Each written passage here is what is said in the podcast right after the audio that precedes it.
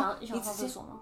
你你想上厕所是不是？我没有想上厕所啊。哦，我没有要上厕所啊。那我也没有啊。上厕所。我的，我的这个东西，我觉得很奇怪。好啦，各位下午好，呃，下各位午安，午安。现在时间是晚上的呃下午的四四点半。好，今天理论上是我们的 EP 零，但是在录 EP 零的时候，其实我们已经录完 EP 四了。对，就是嗯，我发现收音不太好，所以 EP 零要重录。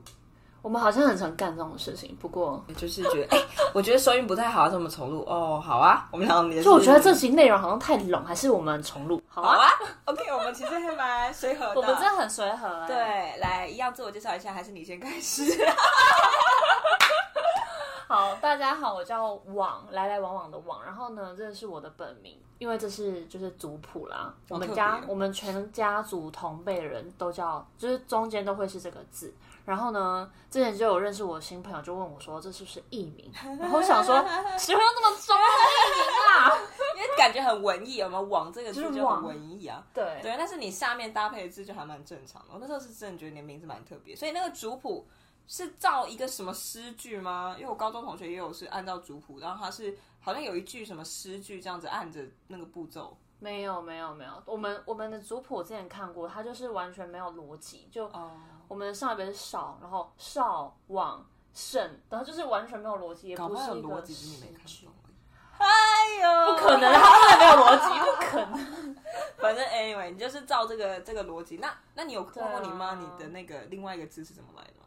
有，他说希望我向向着阳光，所以就是我最后一个字是这个。哎、啊，你有有有有有感觉吗？哇塞，那你弟嘞？我好奇而已。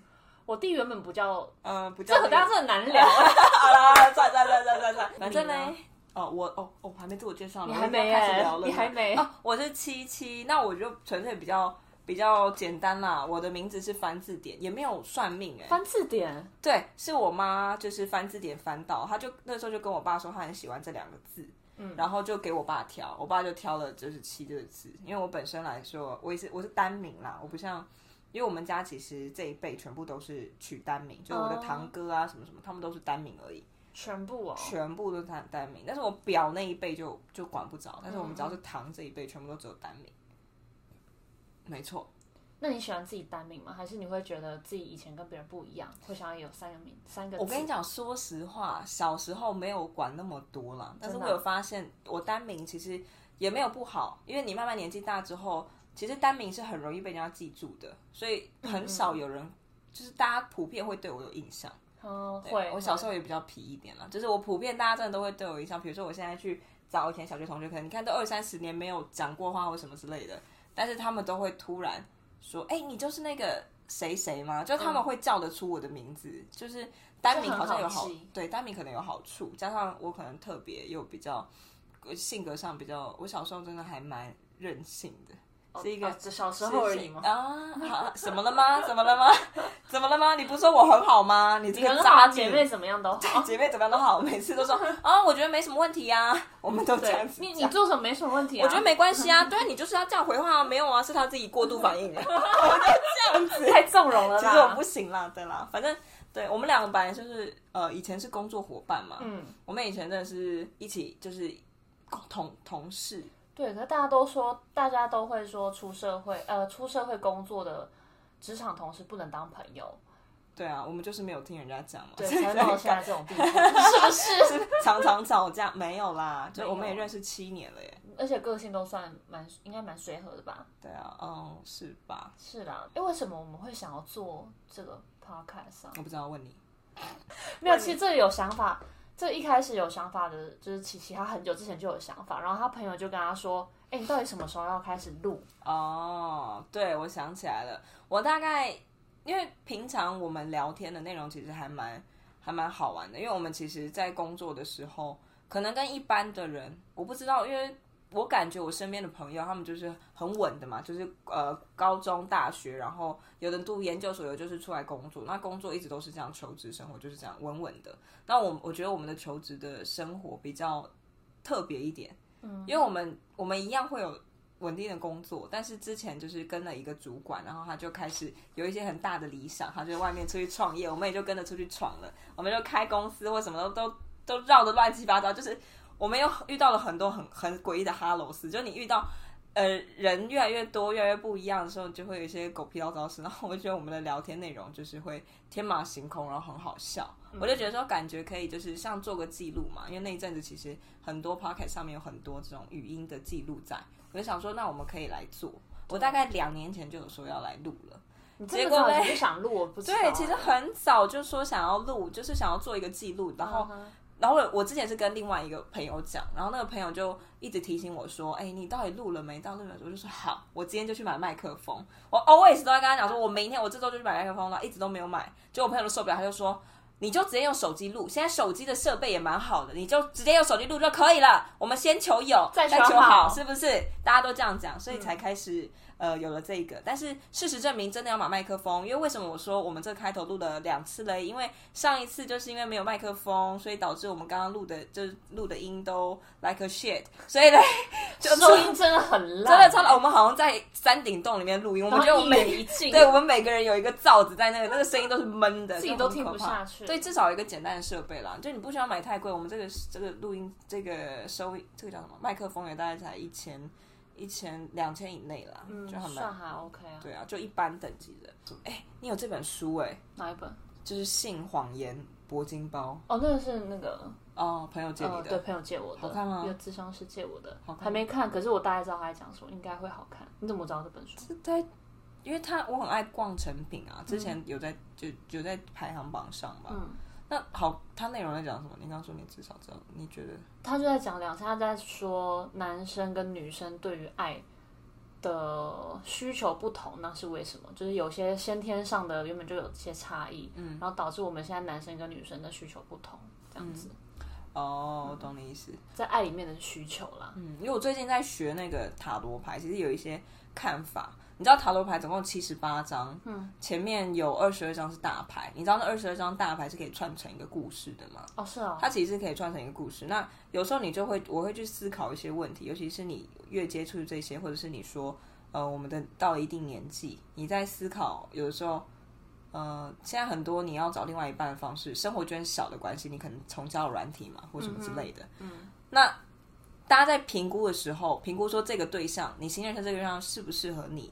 怎么样的时候，我很常在问男生的时候，他们会用怎么样的角度来评断一个女生，就是看她势不势利、拜不拜金。他常会用拜金或者是什么之类的形容词。我那时候听，其实说听其实也习惯，但最近我开始会去思考这个问题，因为我觉得，我记得好像在哪一本书还是哪一个访问的时候有看到人家讲，他说其实呃，男生你说拜金来说，男生才是最拜金的，就是其实。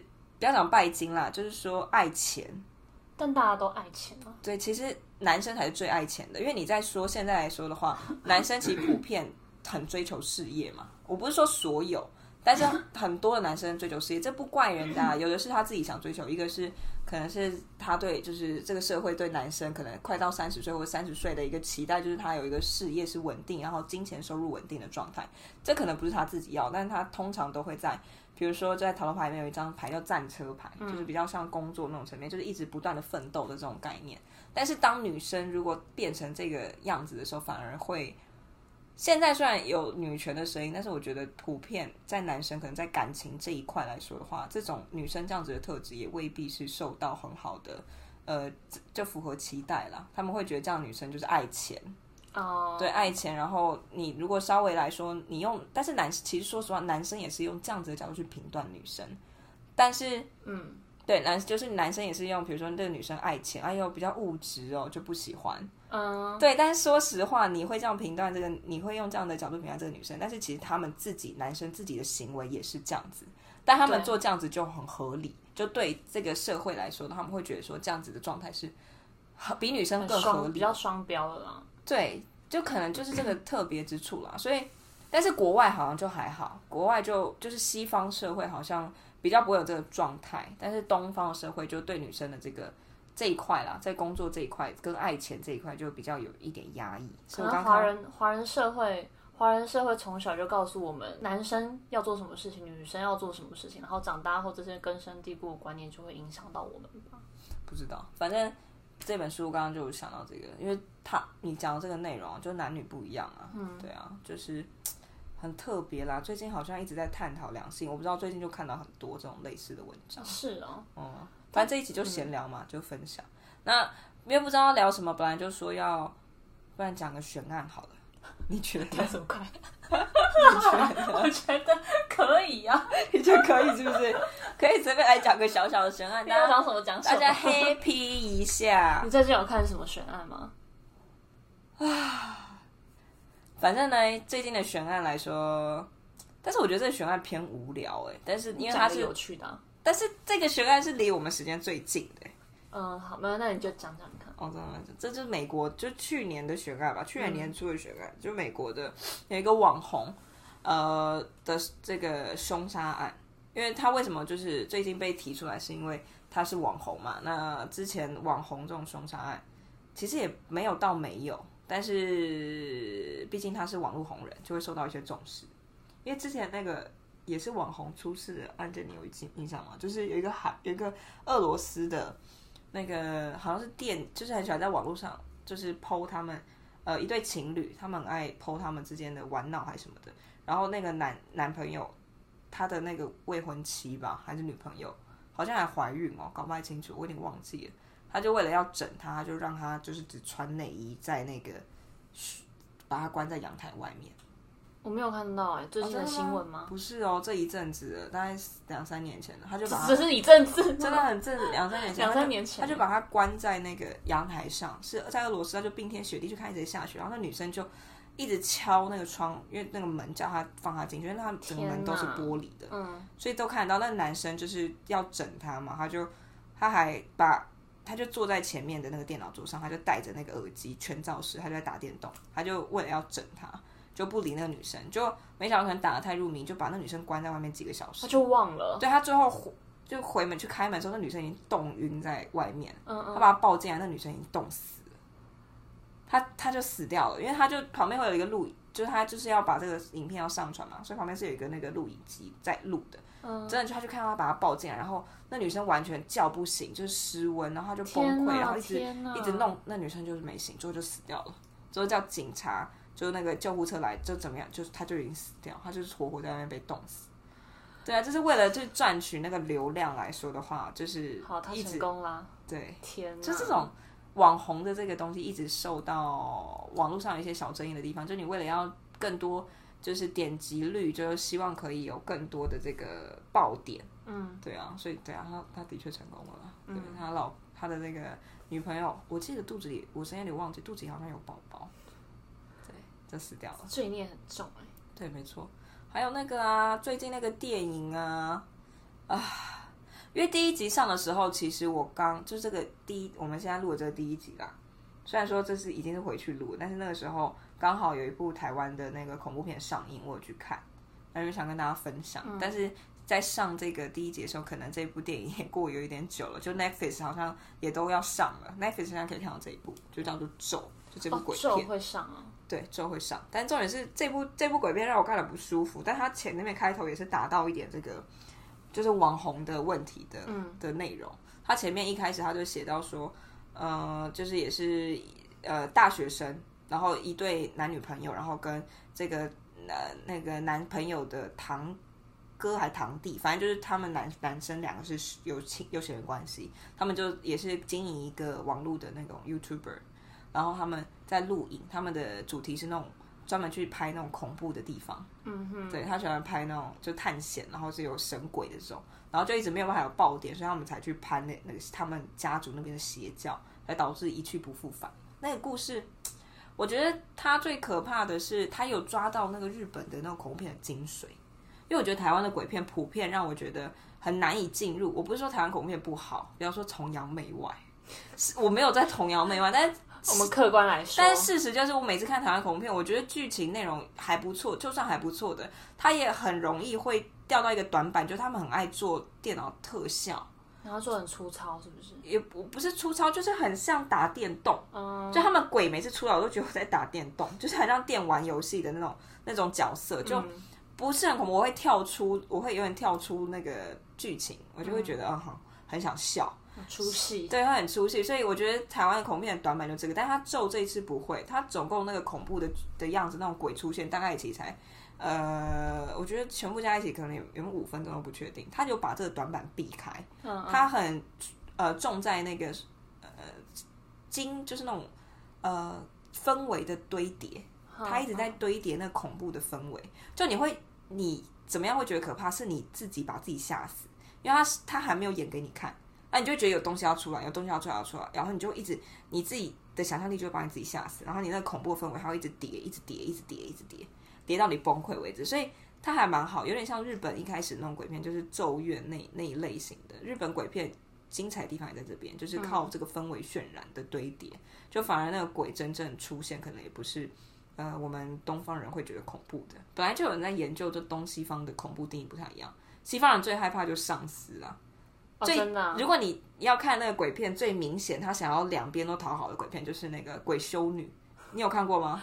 这这这这部就是我落跑那部鬼片吗？对，你在超讯的网上有一百七，但他非常胆小，我真的不敢看。胆子跟蛋点大，我感觉跟跳蚤一样大，我快要疯了。他真的不爱看鬼片，而且他不不是不爱，他不敢，他都会各种理由逃跑。就是有一次，呃，在还在同还在当同事的时候，然后那时候就大家约要一起去看鬼片，就是看《鬼修女》。然后那天我就好像下班先回家，然后你们上晚班，然后晚班下班大家一起去看电影，然后你们就说，哇，人呢？你人在哪？我们现在要去电影院，然后我就说，嗯，我很想待在家。对，超靠背，当时明明就他说要看，结果他不出现，大家都 get ready 了，结果他不出现。反正那部片，我是说那部片其实很明显就可以表现出，就是他想要讨好两种类型。因为鬼修女很明显，你会觉得好像有一个分界，就前半段他真的都在营造那个氛围，嗯、就因为其实我们就东方人，可能我们的觉得恐怖，这就是氛围的渲染，嗯、我们就会觉得哦，那种氛就是那种你会那种恐怖，就你摸不到那个鬼，然后那个鬼这样若隐若现那样子最恐怖的，对，若有似无，这是最可怕。我们。在乎是精神层面的恐惧，嗯、但是西方人不一样，西方人觉得恐怖的是丧尸，他们很怕那种僵尸类的东西。是哦，对他们比觉得那个比较可怕，所以这部片《鬼修女》后半部就像在打丧尸，就是全部的鬼都给我从地狱都爬出来，然后在那边跑来跑去，然后你还拿枪打，可以给打死哎、欸！我傻到有时候打得死哎、欸，他不是鬼吗？我真的觉得很荒谬。我被你讲的好像没有很恐怖啊。这后半部我真的有笑出来，我真的笑的蛮开心的，因为后半部真的好好笑，我觉得很好笑。我有常常在看鬼片的时候笑出来。其实现在很多都是网红，比如说最近你有看吗？就是那个你一定都没看了，木木木村拓哉的女儿演的那一部《牛牛守村》，那也是恐怖片。恐怖片，那我一定没看。对啊，那也是呃日本传统的这个那个日本传统的都市传说。嗯，对，这可以爆雷吗？他下档了吗？应该下档了。没关系，就是如果要爆雷的话，请跳至对，跳至可能五分钟后，好不好？因为我觉得不会讲太久了。对，牛首村它基本上，因为它日本都市传说，呃，因为以前你之前也知道，其实不止日本，其实搞不好我们比较可能四四五十年以前，可能普遍这种农业啊，或是这些在偏僻的乡村里面，可能不是很发达。所以不是粮食不够的情况下，没有办法养活所有人。那当时我就说，日本那种偏僻的一个小村庄，有一个就一直流传着一个宗教仪式，就是他们会把小朋友献祭，就是那个很诡异。那个村庄很容易就生双胞胎，就随便生就双胞胎。对，但是他的遇到的问题就是你，你他们的粮食可能没有办法养活这么多小朋友，所以他们生双胞胎之后，他们但他们一定会把小朋友养到七岁，嗯，因为他觉得七岁以前的小朋友。好像有呃神明庇佑还是什么，我有点忘记了。反正七岁以后，嗯、这个小朋友才就才可以，你才可以把他处理掉。所以我觉得很残忍。他最后就他最后一定要把一个小朋友处理掉。他不能有留双胞胎吗？他不能，因为他们其实现实层面养不起，所以但他们就会搞一个说这个小朋友就是要献给神明之类的。哦、所以但是他们家人会下不了手，他为了要让自己说服自己说这个不是小孩，他就是要就像是你献祭什么牛。牛猪给畜给给这些畜生给这个神明一样的道理，他们就会在这个小朋友头上套那个牛的头套，就是有点像是催眠自己说他是牛，然后就把它拿去献祭。Oh、然后他就是都有一些恐怖的地方，就是其中有一个小女生，就是她其实原本不是被选中的那一个，但她那个时候她妹妹睡在他旁边，妹妹还姐姐我忘记了，睡在她旁边，然后就她妹妹还姐姐我忘记，反正就头上被戴了那个牛头。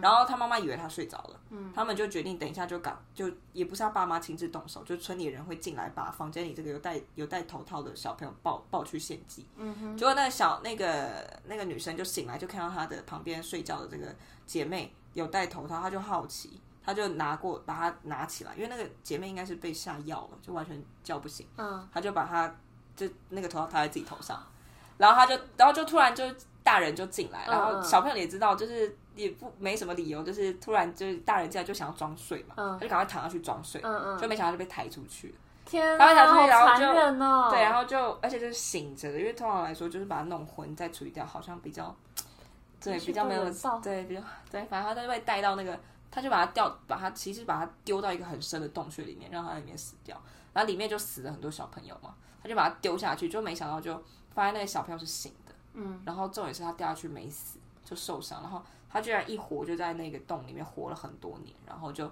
有一些怨念怨念，最后他还是死掉，因为隔下一次被献祭的时候，再把要把新的小朋友丢下去的人，又发现他居然活在下面，天，他就啃那些老鼠，因为你就在那里面没有东西可以吃，也上不去，就啃老鼠，嗯、然后就是那可能下雨有那些水，就是这样活下来，很可怕。嗯嗯嗯，然后他们就活活用那个一根很大的那个棒子，就把那个小女生就戳死，戳死，哦、天。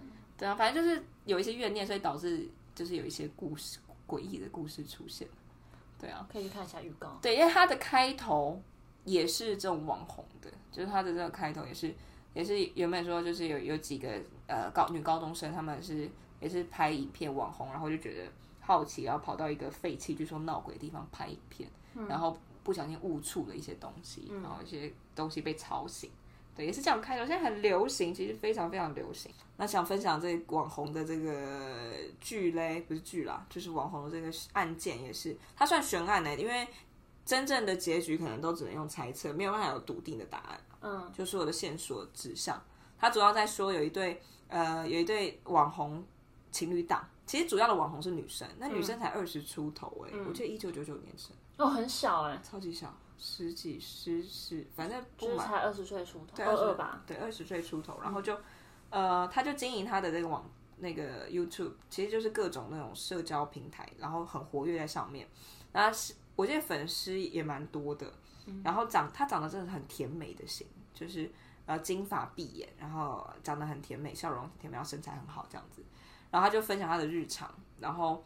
她之后，她男朋友其实才大她一岁，就才二三吧，嗯、就都很年轻。那那个女生慢慢就红起来，她就开始创建她自己的公司，然后有自己的想法。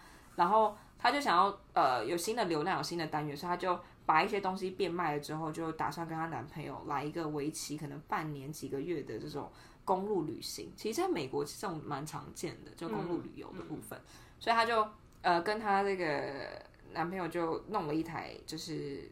算是露营车，但是也不是很传统露营车，它其实就是一个很大的箱型车，它有点把它改成那种露营车的形式，嗯、他们就开着就上路了。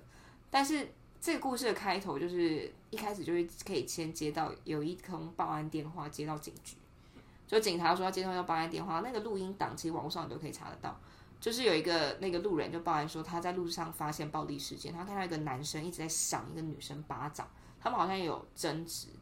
就是两个好像在发生争执，然后但是那个男生一直在用暴力的行为，然后他怕那个女生会有危险，然后警察就问说：“那他们现在在哪里？”他说：“哦，他们就上了一台厢型车，然后就开走了。”然后那个警察就问说：“那你有看到车牌吗？”他说：“因为隔得比较远，所以他没注意到，但他知道车子长什么样子，哪一个牌子，然后他往哪里开，他就巨细靡遗的有跟这个呃警察讲，所以警察就巡线，就真的往那个地方开，就真的看到疑似的这个车辆，然后就。一直往那个就是那个公路上开，所以警察就原原本远远看是跟在后面，想说观察，就没想到那台车突然爆冲，就开始冲撞旁边的那种栅栏，就把那个栅栏就撞到有点歪七扭八。嗯，所以警察一听看到那个在冲撞栅栏，马上就鸣笛要他靠边停。然后靠边停之后，警察一走走到那个窗户旁边，就看到很明显那一对男女有争执，女生在在副驾驶座一直在啜泣，就一直在哭。但是他看起来就已经强忍着，就是不要再掉眼泪，然后他就敲窗户，窗窗跳下来，然后两个人是还算正常跟他对打，但是一一降下来，那个男生就跟那个呃警察说我很抱歉，他先道歉，但是感觉这个道歉，因为他所认为他被叫停，就是因为他冲撞炸弹，但他觉得他这个道歉就是其实他一直强调，就突然提到说那个女生在抓我的方向盘，嗯，就是不是他的错之类的。但是你们有你们有还记得吗？当时候警察会把他们叫起来叫下来，其实是不是因为他冲撞炸来，是因为可能有暴力事件。所以他就马上，警察就说好，我知道，也没有想跟他多讲，就马上就叫这个女生先下车。然后他们俩就一脸疑惑，想说什么？为什么要叫女生下车？反正这个女生还是下车。然后他就先把她带离，带到很后面，就警车那边，就开始问他说：“你们还好吗？”就是他也没有直接说有人报案说有暴力，他就有说你还好吗？他有伤害你吗？什么之类的。嗯。然后女生就说没有，但是他就一直感觉情绪不是很稳定，一直哭。然后他就跟警察说：“哦，其实他的错，还道歉说哦，他今天情绪失控，今天早上跟他这个未婚夫有一些有一些争执，然后呃有点失控，所以导致我们刚刚一直在吵什么什么之类的。他的确有抓他的手，然后他然后解释了半天，那个警察听起来就觉得说好像没有暴力事件。”所以就有问他，然后，你们就有点像闲聊了啦，想要了解状况啊，你怎么会在这边呢？啊？然后你们要做什么？女生就开始讲到她的事业，她要录什么东西。然后这时候你其实可以看，因为他是有影片，因为那个警察的肩膀上有放那个监视器嘛，一定都是要录的。你可以明显感觉到那个女生在谈论她跟这个男生的状态的时候，她是一个很没有自信，她的所有的肢体语言动作都是往内的，嗯，她去就是保护叉腰，然后紧张，因为这个女生她在画面里面。他可能就是真的像他讲，他们今天就是有点时间，呃，进度形成 delay，所以他甚至他是没有穿内衣的，他也是没有没有很有自信的那个样子，很紧张，很比较呃比较焦虑的一个状态。然后从他肢体语言都可以看得出来，但是他在讲他的工作的时候，你可以明显看他他的身体就张开了，他整个肢体语言是打开的，就是很很自信的侃侃而谈，那个整个声音甚至都不颤抖，声音稳，情绪也稳定了。就是觉得说，哦，他其实，在工作或什么层面，他是很有想法的。结果警察判断觉得 OK 之后，他就叫他在这边等，因为警察只有两个，另外一个警察就过去盘问那个男生，那男生就就反正你可以感觉到这个男生的控制欲很强，他就一直在说啊，很抱歉，但是那个女生有跟你讲状况了吧？嗯，就这种，他就感觉起来他就是比较控制欲比较强，一直在呃想要控制这个局面啊，想要。呃，婉转的跟警察说不干他的事，这样子。那最后警察判断这两个人的状态，其实都有录影啦。你真的去网上就可以找到影片，真的感觉起来好像还好，就感觉像情侣吵架。嗯。所以之后就警察就把他们放走，就放走之后过没多久，大概过了两两三个月之后，就传来不到大概两个月左右吧，就传来那个女方的家人报警说女生失踪。嗯。警察就开始找。找了之后，这个呃，就找到女生的尸体了。她死了。她死在那个，嗯、就是他们不是在公路旅行嘛？嗯、他们旁边都是那种沙漠地形，死在那个丛林沙漠里面，找到尸体。然后那时候找到的时候，尸体已经死了一阵子了。嗯。所以变成说，其实死因比较难判断，因为它就有被破坏，被那些那野生动物有吃吃那个尸体，所以也不知道他是他杀还是最后。判定是他杀了，是勒毙，被人家勒死。嗯、哦，对，然后但是重点是那个男男朋友活着，那男朋友没死哦，那男最后嫌疑超高，对，所以那他就是第一嫌疑人啊，所以男朋友就被拘留，然后就开始把这个时间线摊出来，嗯、就发现那个时候不是被警察拦下之后，继续他们继续他们的公路旅行，就没想到他们公路到一个露营地之后，那个男生居然他在他的记录里面，他就是飞回家，他坐飞机居然先飞回，丢下他女朋友先飞回家。然后警察就问说：“为什么你们明在公路旅行，你这段时间为什么要飞回家？”然后那男生就说：“他的解释是因为他们的钱不够用，他们要先飞回家去处理那个他们家那边有租那个仓库，他要处理仓库里面的，就把那个仓库处理掉，可以退一点钱回来。但其实我们都租过仓库，你也知道那种仓库其实一个月要不了多少钱嘛，嗯、所以我也觉得很奇怪。反正他的理由是这个，警察一开始也找不到更。”更呃确定的的这个证据证据去判定他的罪，嗯、所以就还是就让先让他走了。那他的时间线就是他飞去处理仓库完之后，过了几天，他的确他就飞回来。他飞回来之后，但是奇怪的是，他并没有马上到这个他跟他女朋友这个露营区，他反而先先在一个离露营区大概有呃几公里五五六公里的地方吧。就还蛮远的一个地方，然后他在路边拦那个顺风车，嗯，然后他拦到一台就是一个中年妇女开的顺风车，他就问他说能不能顺路带他去那个营地，那那妇那个那个妇人就顺路，就说就同意了，然后他就带他去的时候，那因为警察在讯问这个妇人的时候，已经过了好几个月了，但那妇人说他记忆犹新，是因为那个男生很奇怪，因为第一个他认识他之后。所以就是把他拦下来之后，他先讲说要去那个营区，然后男生的神色很焦虑，很焦虑就算了。他说要去那个营区之后，他还提出，他太感谢他，他要给他一百万美，呃，没有那么多，对不起，一百块美金，其实很，那也蛮多的啦，人家给他很高的价。的那个很高金额的钱，嗯，要感谢他，然后那女生就就一直拒绝说不需要不需要，我本来就是也是顺路，也没有什么特别，所以最后也没收。但他说，因为他有提这个要，就是提这个这件事，所以他印象很深刻。就他原本是有说好说带他到营区里面，嗯，就他说没想到，不知道为什么越接近那个营营区，那个男生越焦虑，最后甚至在营区的门口就要求把他放下车。所以说，他就把这个男生放到营区门口。所以后面他也是跟警察说他不知道，他就载他这样一路。嗯嗯。然后反正他到营区门口之后，之后这件事情就没有第第第三个人看到了嘛。所以他最后进营区干嘛也不知道。但是没想到，就是过了几个小时之后，他就飞回他们家了。他飞回他们家之后，他还跟他们家去露营。然后这个时候，这个女方因为女方其实跟他们他们的家人是还蛮 close 的，女方已经好几天没有接到女就是。这个女儿的平安平安的讯息或者什么之类，然后就看哎，怎么会男朋友回家了？就问那个男朋友。那因为两家他其实这个男生已经算他未婚夫了，所以两家其实很亲密。嗯，就没想到他在问这个男生说：“哎，我女儿在哪里？”的时候，他们两家就是那一家人完全都不讲话，就是都不不愿意回答，就跟他说：“你去跟我有问题就就去报警吧，反正就是跟超奇怪的，就去跟我律师讲。”他就这样讲。嗯所以最后那个女方的家人才报警，说女儿才报女儿失踪。嗯，对，因为就很诡异，就是男生飞回来之后，他感觉好像真的是没什么，因为他还去跟他的家人去 go hiking，就是他们有一个、嗯、像露营嘛的活动，感觉很放松哎。对，就很诡异，但是就感觉，但是很明显可以感觉到男方的家人的态度就怪怪的。然后就果没果真过没多久就找到这个女生的尸体。嗯。找成女生尸体之后，这个男生就是刚刚我讲的，就是被讯问完之后没有办法有关键证据，所以还是被送回家了嘛。被送回家之后，没想到警方持续在调查的时候，送回家过在各过两过两三天吧，就男方的爸爸也去报警说他儿子失踪，男生也不见了，太神奇了吧？对，然后警察就开始搜寻，然后在他们家附近没有太远的那个这个，因为他们都住商分离嘛，他们附近不都是。都是荒郊野岭，你也去过美国？嗯、对，他们都住上分离，他们都住在郊区，就在那附近的一个湖泊里面，就有找到那个男生的尸体。那初步研判是饮弹自尽，他自杀。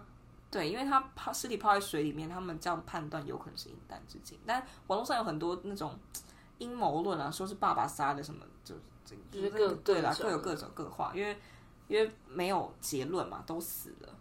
对啊，所以事实上就是这个故事里面的两个主角都死，最后都死了。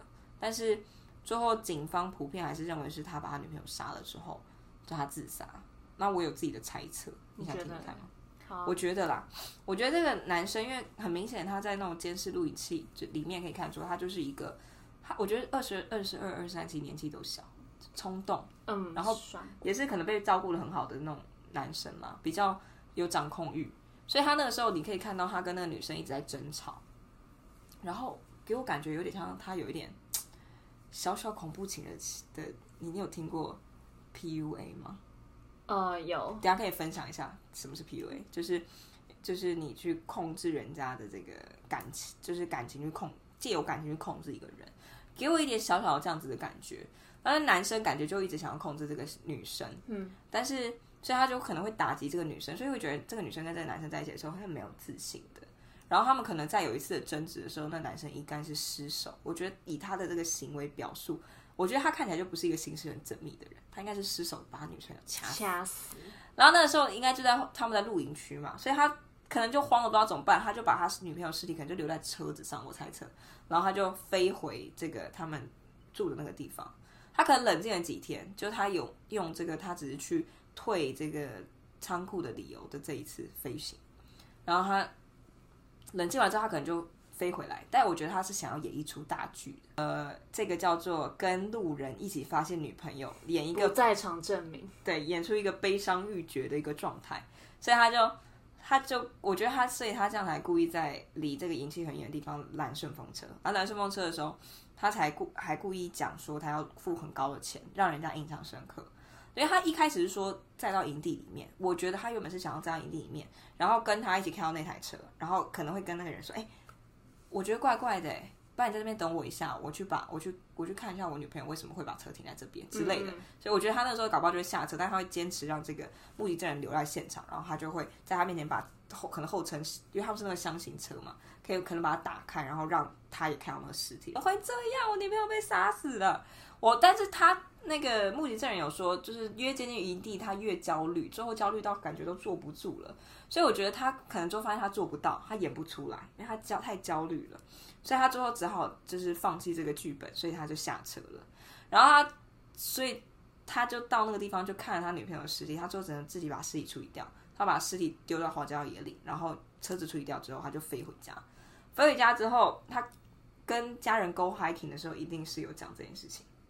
我觉得他有讲这件事情，他家人知道之后，他们可能也不知道怎么办，只好说都不讲，我也因为不知道会。讲出来会造成什么样的后果，所以就一切走司法程序吧，先撇干净。对，那可能他被讯问完之后回家，他受不了良心的自责或怎么之类，他知道一定会被定罪，不知道，所以他就带着他们家的枪，然后就去自杀了。我觉得故事可能是这样子，就没有没有一个结论啦，悬案。对啊，悬案。哎，本来就没有结论。但讲到刚讲到 PUA，嗯，之前好像听说就是。大陆那边有开 PUA 课程，PUA 就是那个 Pick Up Artist，它其实就是搭讪艺术家啦，它有点像是美国夜店文化呃推展出的一个理论。它就是像你讲的刚刚那个大陆那个，好像我好像有听过，他其实就在教呃男生怎么利用 SOP 去攻略一个女生。然后用这种理论来呃套到社交技巧，其实这个 PUA 不一定是指感情哎，就有很多那种工作职场 PUA，其实还蛮多的。只要用情绪去操控别人，就可以叫 PUA，是不是？呃，你广义来说，我也不能说你错，但它其实要再更细节一点。嗯、因为比如说，呃，台湾的这个好奇，我们先，因为它一开始是就是感情层面啊，我先从感情层面开始讲。他一开始的 PUA 一定是先勾起女生的这个好奇心，你不要觉得 PUA 这种哦这种操作控制一定是那种可能不聪明的女生才会中，自己就没有诶。其实真正呃中到 PUA 的圈套里面，很多不乏那种高学历的博士啊，然后条件很好的女生其实都有。反正他第一步他都会先引起对象的好奇心，就男生未必是很帅，但他会逆向操作，比如说女生可能条件很好，长得很漂亮，学历高，都是众星拱月型的。所以他会可能会建立，有可能是虚假人设，或者是他就直接用很诡异的方式跟你搭讪，比如大家都夸你，他就说：“哎、欸，你眼睛长得很奇怪，大小眼、欸，对你大小眼，你的鼻子歪的，你知道吗？你的门牙一大一小之类的，就会让你引起一些好奇心，就是他就会与众不同。嗯、一开始是这样子，然后或者是他会营造一些神秘感，然后会反正就会挑起你这个反逆心理啦，然后对方开始有一些。呃，一些因为这个反逆的关系，有一些在意，你就会慢慢会对他越来越在意。这个就是探，就是掉入他的陷阱里面了。就是他会故意有这种反差感，然后他甚至有可能会让你陷进去。他会用你的一些，尤其女生会有同情心啊，或者脆弱面、保护欲，或者是他会跟你聊天的时候，跟你听到你有什么创伤或什么所以，他会故意说他也有，引发一些共鸣性，或是让你觉得说哦。他跟我一样，只有你懂我这种心情。那、嗯、你慢慢你跟他的羁绊就越来越深，而且他很很善于一定要有共鸣，一定要有共鸣。然后再来的话，他就会开始孤立你，他就会开始跟你说：“哎，你父你的朋友怎么样？讲你朋友的坏话，或者是讲你家人的坏话，让你开始慢慢跟他对他们之间有一些裂痕，然后有一些呃分歧。”然后就可能慢慢你就被孤立，你就比较少跟你的朋友跟家人亲近。之后下一步他可能就会摧毁你的自尊心，他就开始贬低你，就说：“哎，你这么烂，只有我爱你。你看你这样子，就是他就会一直贬低你，让你自己的自尊心就是完全的毁灭。然后再来，甚至会虐待你，各种虐待你，甚至是肉体上、心灵上的虐待都有。然后之后你就会觉得自己很烂，你本来就应该接受这样的虐待。他虐待我是因为他爱我，只有他会爱我。”好恐怖、哦！对，用这样的方式让你一直呃离不开他，然后一直陷在这个循环里面，这个就是 PUA 最一开最基本的方式。然后他当然有衍生的，比如说我刚刚说职场上的，所以我觉得其实，在有人会说这个网红这个好像感觉起来有一点 PUA 的影子在，也不无可能啦。但是因为我们现在的资讯量也太少，我也没有做太深入的研究。对啊，嗯，但呃，大家如果知道 PUA 是什么的话，在未来找伴侣的话，如果你有遇到一点点的不对劲，就比如说人家对方已经开始在贬低你的自尊之类的行为的话，你大概就可以去猜想说，哎，他是不是在使用 PUA？对啊，不然你就，啊，不然你就呃，不要不要让自己孤立啦。我觉得朋友多一点，或是多跟亲人。就不管人家怎么做，但有时候当还是要有自己啦。对啊，这是真的。哎、欸，我之前看到一个美国刑事调查统计啊，嗯、它是蛮有趣的，就来点轻松的。嗯，就他就在调查说，轻松。美国刑事调查很轻松。他在调查说，调查说什么？为什么会有大家调查说什么？他在调查说十二星座的凶残程度。凶残？对，因为你之前有猜过啊，但我忘记你猜什么了。我那时候第一名猜天蝎座，哦，对对对，但第二名是第二名天蝎座，第一名是双鱼座。哦，然后大家知道我们七七是双鱼座，这蛮意外的。双鱼座，七七双鱼座，没错。那你觉得？那你觉得双鱼座为什么是第一名？我不知道，但是我觉得我可以理解。但是认识我都知道，我的星盘里面其实双鱼座的元素非常，我只有我只有两颗星星双，我其实双鱼座元素很少，我的星盘里面都是土象星座。是哦，对，就是都是金牛跟。金牛那些，你还有牡羊啊？对，土象跟火象，嗯、就其实，对哦，其实双鱼就是水象的元素，在我的星盘里面很少。嗯、但是，呃，我觉得双鱼座有可能是第一名，是因为很常会说双鱼座很容易陷入这个被害人的心理。嗯、他可能会觉得说，哦，我对你这么好，你怎么可以这样对我？然后他会比较容易沉浸在自己的世界里面拔不出来。对，导致会有小剧场。对，我觉得导致有可能是因为这样子的状态。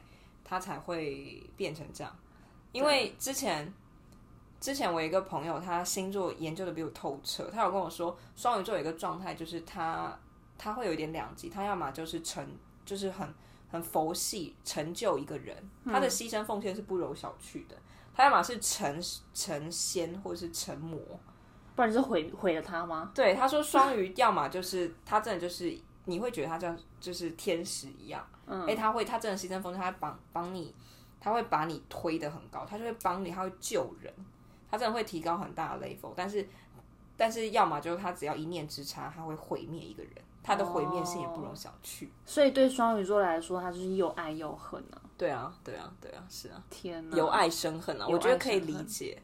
对，那第二名呢？就天蝎座啊，天蝎座我觉得完全不意外哎，就是你只要想到有什么，有什么。呃，不好的都天蝎座，不好的都是天蝎座，对，以及这也是天蝎座干的啊，他们会记仇。天蝎座就是死好了，对啊，因为我们的网是天蝎座，但网的确有一个死亡笔记本，想进入我死亡笔记本吗？他死亡笔记本里面写满了我们前男友的名字，每一页都有，每一页都有呢。然后第三名就是狮子座，是我们的方，我们三个就是包办我们前三名，我真的会笑死。可狮子座我自己也有，也是蛮意外的。狮子座本来就自尊比较高啊，但是他自尊高，我不觉得他会伤害人啊。哦，是吗？就感觉我认识的狮子座就是直话直说，你有什么话你就直接讲。但有可能会不会就是他比较容易冲动，跟人家发生冲突？狮子座有，因为他也是火象啊，也有可能是会比较容易有冲动的行为啦。嗯、但是我觉得应该没有母羊来的冲哎。但母羊就是，我也觉得母羊有母羊吗？母羊在倒数几名？真的吗？对啊，母羊在倒数哦。算到数哇，好特别哦！好吧，不懂，这可能要问唐老师。我没有请唐老师。好，第四名是什么？第四名，那下面就不用说了吧？啊，是大家会想知道。第四名水瓶啊。哦，水瓶。对啊，这好诡异。我对水瓶其实没有很很了解，我也没有了解，知道他是外星人。对，我以为水瓶都活在自己世界，他们不会杀人，他不会觉得杀人很麻烦吗？对啊，还是他就是觉得想做什么就做什么哦，有可能呢。对啊，嗯、觉得杀人麻烦是摩羯座啦，摩羯座绝对不可能是前几名，我觉得他倒数吧。摩羯座最后一名吗？我看一下哦，因为我认识的摩羯座都是觉得说哦好麻烦、哦，倒数第二名，倒数第二是不是？对，我就说我羯座应该都觉得哦，好麻烦哦，还不如去赚钱算了，算了算了，他得罪我啊，好生气，算了，我还是去赚钱好了。算了，还赚钱比较重要。对啊，杀人好发好浪费时间。对，你看我这样子还要我我杀人要这样处理尸体，我还要买工具。对，处理尸体大概要花两三个小时，那这段时间我不知道可以赚进多少钱，我还是去加班。就是务实的受不了。哎，最后一名是天秤座，我觉得不意外。就天秤座就是有点和平主义的感觉，是吗？我以为天秤座是想不出来，他一直在想 to be，我拿 to be，要杀还是我要杀还是别杀？哎，因为你很多星盘在天秤，哎，哦对，因为天秤座纠结起来，真的会让我想要把他头扭下 来，真的很想要想要把我头扭下来，是不是？网云就很纠结，他连买东西都很纠结，他会这样逛逛逛，我们已经逛超老远，就说七七，我还想去买那个。OK fine，然后我们再带人走回去买。七七，你觉得我要喝红茶还是奶茶？我说我要喝咖啡。对，他说七七，你觉得我要吃喝红茶、奶茶还是咖啡？我说，哦，我觉得红茶比较好。就然后就店员来，他说，哎，请给我一杯黑咖啡。咖啡嘞，他干嘛问我？但我普遍认识的天秤座都还算是和平爱好者哎，他。呃，他就是蛮算是想要维持大家表面和平。我真的觉得什么样的气场会遇到什么样的人，因为我身边认识的天秤座都，还他们就在我面前也不装，也不算不算和平，都很有个性哎。你认识的天秤座除了我们的 Matt 以外，哦、oh,，Matt，还有谁啊？Matt 也不和平啊，他可是他对不熟的人算和平吧？所以所以 Matt 对你更不熟是不是？你为什么？你为什么要结巴？我觉得很完蛋哦，Matt 都要来找你哦，没有来找你哦，不熟是不是？不熟是不是？你根本就在挖坑给我跳，人家还带你去看哈利波特，哎，不熟是不是？很熟啦，是不熟是不是？Matt 爱你哦，救命！Matt 听到了吗？那个开头音乐再麻烦一下，开头音乐。对，他是一个才子，对对，他的那个音乐说会帮我们编一个专属的，我们下次再叫叫他来那个客串一下。我真的有点担心，让他给我编出个什么样的鬼东西。他有我很多不太好的音档，他会用我的声音来编呢。天哪，那。那我们会不会红啊？嗯，想太多，还是吵到红啊？应该吵到红。好了，今天就是闲聊了。第一集也不确定之后会聊什么，对啊，就乱聊。希望外面后面就是主题会越明确，好不好？大家如果想要看一些琪琪的呃电影分享，我觉得他电影分享都写的非常有趣，我可以到我们的 IG 上面去看。对，我们有 IG，那我们有部落格啦。对对对，我们都我们都有在做记录。那如果有兴趣想要听我们聊什么话题，你们可以投我们的那个信箱，我们都有放在我们的 IG 上面，你就搜寻洗涤 Hello 就可以喽。没错，那今天就先这样子了。好，各位，拜拜，拜。